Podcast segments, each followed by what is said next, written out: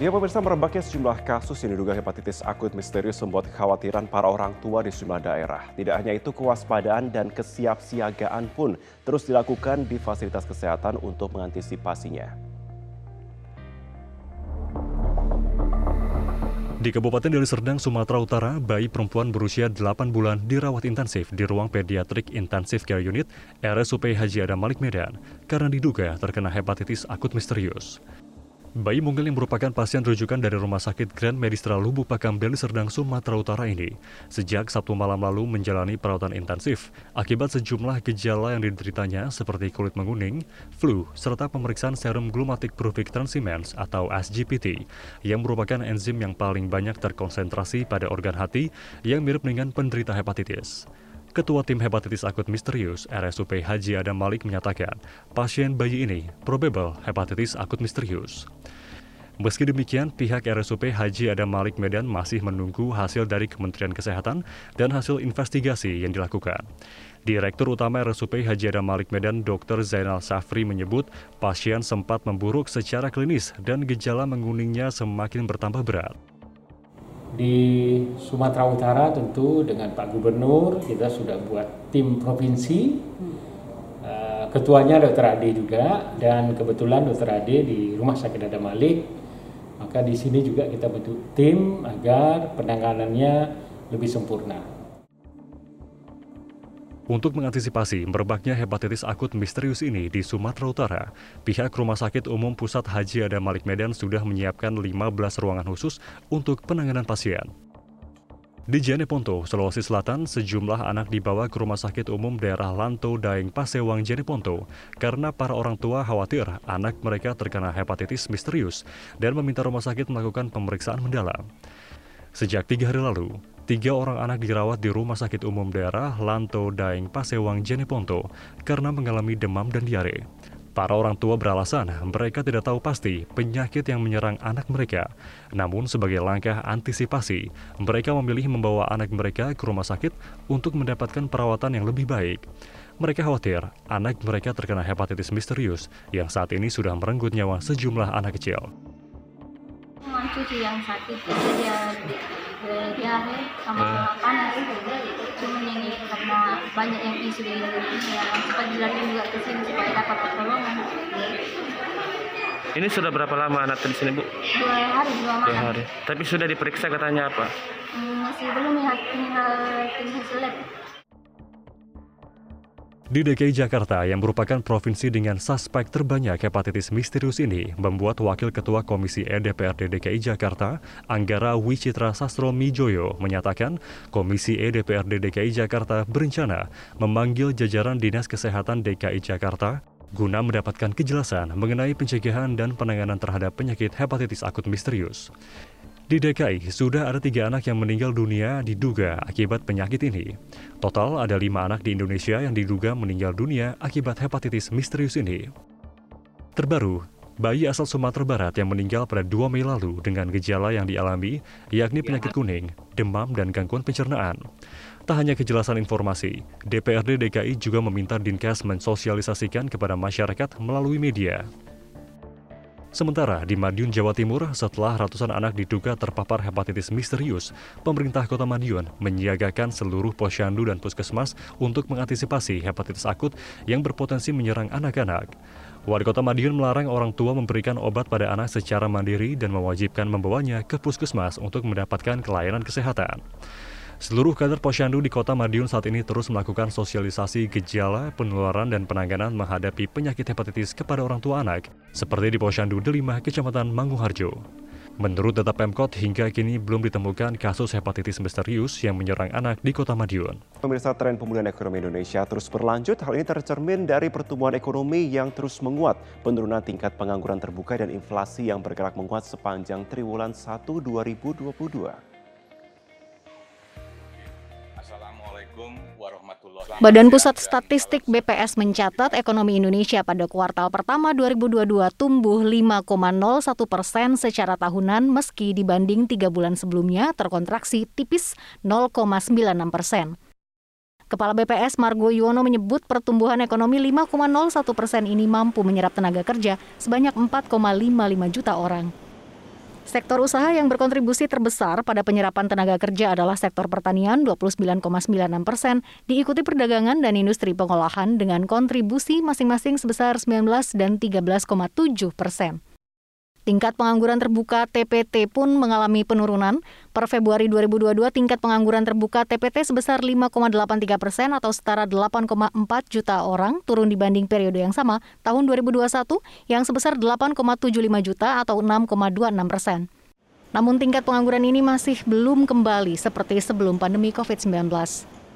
Bapak Ibu sekalian, kalau kita melihat ya kondisi pengangguran kita ya saya bandingkan dengan kondisi Februari tahun 2020 di mana saat itu TPT kita hanya 4,94 persen dengan jumlah penganggur adalah 6,93 persen. Meskipun setahun belakangan mengalami penurunan, tapi tingkat pengangguran kita ya belum kembali kepada posisi sebelum krisis ya. Sementara itu tingkat inflasi bulan April 2022 tercatat sebesar 0,95 persen secara bulanan atau inflasi tertinggi sejak Januari 2017 dan inflasi tahunan mencapai 3,47 persen atau yang tertinggi sejak Agustus tahun 2019. Komoditas penyumbang inflasi utama di bulan April adalah kenaikan harga minyak goreng, daging ayam ras, ikan segar, BBM khususnya Pertamax, dan tarif angkutan udara. Ekonom yang juga Direktur Celios Bima Yudhistira memperkirakan tingkat inflasi masih akan meningkat sehingga produksi pangan khususnya beras, kedelai, dan jagung menurut Bima harus terus dijaga. Dan ini harus dijaga betul-betul produksi pangan khususnya beras, kedelai, dan jagung, kemudian juga stabilitas harga minyak goreng Meskipun minyak goreng andil terhadap total inflasinya tidak sebesar komoditas seperti beras, tetapi tetap perlu dilakukan stabilisasi harga dan juga bagaimana pemerintah mendorong subsidi energi yang jauh lebih besar sehingga tarif dasar listrik, LPG, subsidi atau LPG melon 3 kg dan juga BBM jenis Pertalite dan solar tidak mengalami kenaikan harga sampai akhir tahun. Inflasi yang terlalu tinggi menurut Bima dapat menekan pertumbuhan ekonomi nasional dan bisa memacu percepatan kenaikan suku bunga yang berdampak pada biaya pinjaman bagi masyarakat dan pelaku usaha sektor usaha mikro yang akan jauh lebih mahal. Ditlantas Polda Metro memberikan sanksi teguran terhadap 24 atlet sepatu roda yang viral lantaran melintas di ruas Jalan Gatot Subroto pada minggu kemarin. Sementara itu, Ketua Perserosi DKI Jakarta, Muhammad Sal meminta maaf karena aksi latihan sepatu roda dianggap mengganggu dan membahayakan pengguna jalan. Video viral aksi rombongan pesepatu roda yang meluncur di tengah jalan raya ibu kota tengah menjadi sorotan sejumlah pihak. Belakangan diketahui, rombongan pesepatu roda tersebut adalah para atlet pelatnas yang tengah berlatih untuk persiapan sejumlah kejuaraan. Namun, tetap saja, kegiatan tersebut tidak dibenarkan karena dapat membahayakan diri sendiri dan juga pengendara di sekitarnya. Dirlantas Polda Metro Jaya Kombes Pol Sambodo Purnomo Yogo mengatakan, ke-24 atlet tersebut akan diberikan sanksi berupa teguran dan edukasi. Sambodo menambahkan bahwa aksi 24 atlet sepatu roda tersebut mengganggu dan membahayakan pengguna jalan. Apa yang dilakukan oleh para sepatu roda ini tidak hanya membahayakan diri sendiri, tapi juga membahayakan orang lain. Dan kami dari pihak kepolisian wajib hukumnya untuk memberikan tindakan apakah itu tindakannya represif justisial atau represif justisial. Dan karena ini e, baru pertama kali dilakukan, kami sepatutnya memberi peringatan, memberi edukasi dan e, pendidikan, dan sekaligus juga memberikan penjelasan kepada masyarakat bahwa apa yang dilakukan oleh teman-teman sepatu roda ini tentu adalah hal yang salah dan melanggar Sementara itu, Ketua Persatuan Olahraga Sepatu Roda Seluruh Indonesia Provinsi DKI Jakarta, Muhammad Sal, menyampaikan permohonan maafnya kepada masyarakat, terutama kepada pengguna jalan. Dirinya memastikan bahwa kejadian serupa tidak akan terulang dan akan memberikan edukasi terhadap para atlet terkait lokasi bersepatu roda. Kami akan minta apa pun yang telah terjadi saya mohon maaf kepada semua yang memakai jalan raya, terutama Bapak Wakil Gubernur, Gubernur yang mana telah begitu respon kepada sepatu roda ini. Kami pun mohon maaf Pak, ya di sini belum banyak kami terima pelajaran-pelajaran dan kami tidak akan mengulang lagi. Kami akan membuat peraturan pernyataan dan sesuai BAP kami akan masalahkan pertanggungjawaban itu. Pemirsa, jika Anda berwisata ke Kendal, Jawa Tengah, tidak ada salahnya mencicipi kuliner berbeda yang satu ini, yaitu adalah warung bakso dan mie ayam yang paling banyak dikunjungi. Ada sebuah warung bakso Ndolo yang biasa dan juga bisa memilih bakso sesuai dengan keinginan pelanggannya. Dengan sistem prasmanan ini, pelanggan dapat mengambil bakso beraneka rasa dan juga sesuai dengan keinginan, termasuk menggunakan kuah biasa ataupun pedas. Namanya bakso Prasmanan Dolo di desa Sumber Agung, Kendal, Jawa Tengah. Pelanggan yang datang bisa memilih sendiri bakso yang akan disantap. Mereka yang datang langsung mengambil mangkok dan pilihan campuran bakso, mulai dari mie kuning atau bihun ataupun pangsit. Baksonya juga bisa mengambil sendiri sesuai keinginan, sehingga pelanggan dapat menikmati bakso sesuai dengan apa yang ingin disantap. Bakso di warung milik Kepala Desa Bulak Rowosari Kendal ini juga beraneka macam. Ada yang murni, bakso sosis, bakso telur, bakso urat, bakso mercon, hingga bakso kotak. Ide membuat bakso prasmanan ini menurut Zainal Alimin pemilik warung, ia ingin memberikan nuansa yang berbeda dengan warung bakso lainnya. Ia melihat di Kendal belum banyak yang menyajikan bakso secara prasmanan atau mengambil sendiri. Menurutnya, dengan bakso prasmanan ini pelanggan bisa leluasa dengan pilihannya dan yang jelas sesuai dengan keuangan yang ada. Tidak ada patokan harga karena harga disesuaikan dengan apa yang diambil. Kuah yang disajikan pun ada dua macam. Ada yang kuah biasa atau kaldu, ada juga yang pedas. Pilihan kuah yang berbeda ini mengikuti selera pelanggan.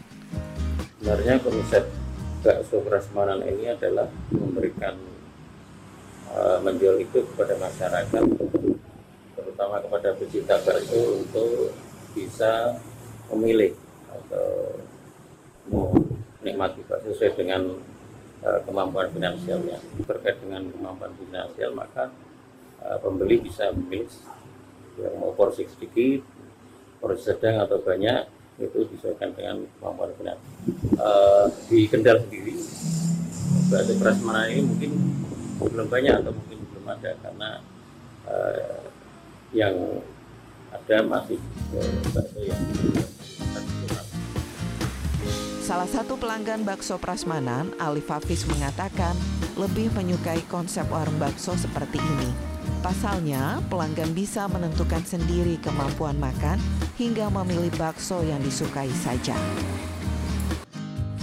Nanya bisa milih sendiri atau gimana? Iya bisa milih sendiri. Rasanya apa aja mas di sini?